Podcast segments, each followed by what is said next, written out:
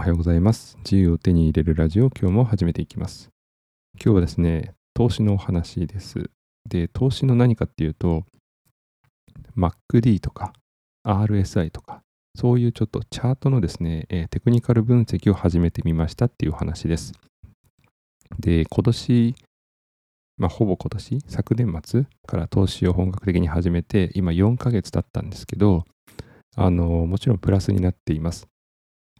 前回の放送でもですね、あの、去年長期投資がメインでやってるんですけど、まあ、それでもですね、えっと、8万円ぐらい資産があの自動的に増えた形になっています。で、えっと、会社員でもですね、全然投資はあの1万円からスタートできますんで、えー、ぜひ、えー、興味があればやってみてください。なので今日はちょっと投資の話なので、えー、あんまり、えー、好きじゃないというか、興味がない方は、あの全然パスしていただいていいです。ただ、内容はすごい簡単なものです。あの MacD と RSI を、えー、ちょっと勉強してみて思ったことっていうのは、あのチャートの動きが大体わかるようになってきたってことですね。あのただ、もちろん完璧にはわからないので、もちろんあのプロの方でもね、あの全然あの外すことはあるんですけど、ただ、もろもろの不安っていうのがなくなっていきます。上がるかな、下がるかなとか、まあ、多分上がるだろうとか、多分下がるだろうっていう大まかな流れは、何でしょう、根拠のない自信だったものが、ある程度の自信になっていたっていうことですね。ただもちろん、え、ー、と、過剰な自信は危ないので、そこは気をつけながらあのやっていますけど、あの、チャートの動きをある程度テクニカル分析でできるようになると、心にゆとりが出てきました。なので、もともとね、あの、お金のストレスを減らすために投資を始めたんですけど、まあ、かえってですね、ストレスになってしまうっていう方もたまに来ます。ただそれは多分勉強が足りないとか、知識が足りないっていうことが多いかなっていうふうに感じています。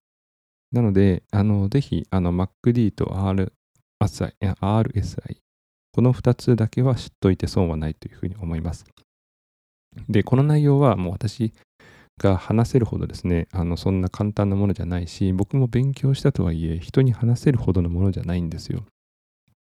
ただ、えっと、以前にご紹介した、例えば高橋蘭さんの本とか YouTube でもこの点は解説されていますし、ネットでもただ載っております。なので、あの投資をやっていて、えっと、あんまりこの専門的な言葉とかをあの勉強したことがないっていう方は、あのぜひ MacD と RSI、この2つだけでも勉強してみてはいいのかなというふうに思います。この勉強した結果、えーと、チャートの動きのテクニカル分析が少しできるようになりましたし、えー、そのチャートの動きに対するストレスっていうのが減ってきました。なので、ぜひあの投資をやっている方で、この2つの言葉の意味が分かってないっていう方は、あのぜひ、えー、勉強してみてください。多分ですね、あの、もう本当ものの10分、20分ぐらいの勉強で、えー、こういうものかっていうのは理解できます。で、どう使うかっていうとこまで勉強すると、多分合計で30分ぐらいかかっちゃうんですけど、ただ30分ぐらいの勉強で、えー、っと、そのお金の勉強ができるっていうのは、もう全然、あの、少ないリソースで済むと思うので、やってみてください。はい、今日はですね、えっ、と、MacD、RSI を勉強して、チャートの分析をしたら、ちょっと心のゆとりができたっていうお話です。で、いつも聞いていただいて本当にありがとうございます。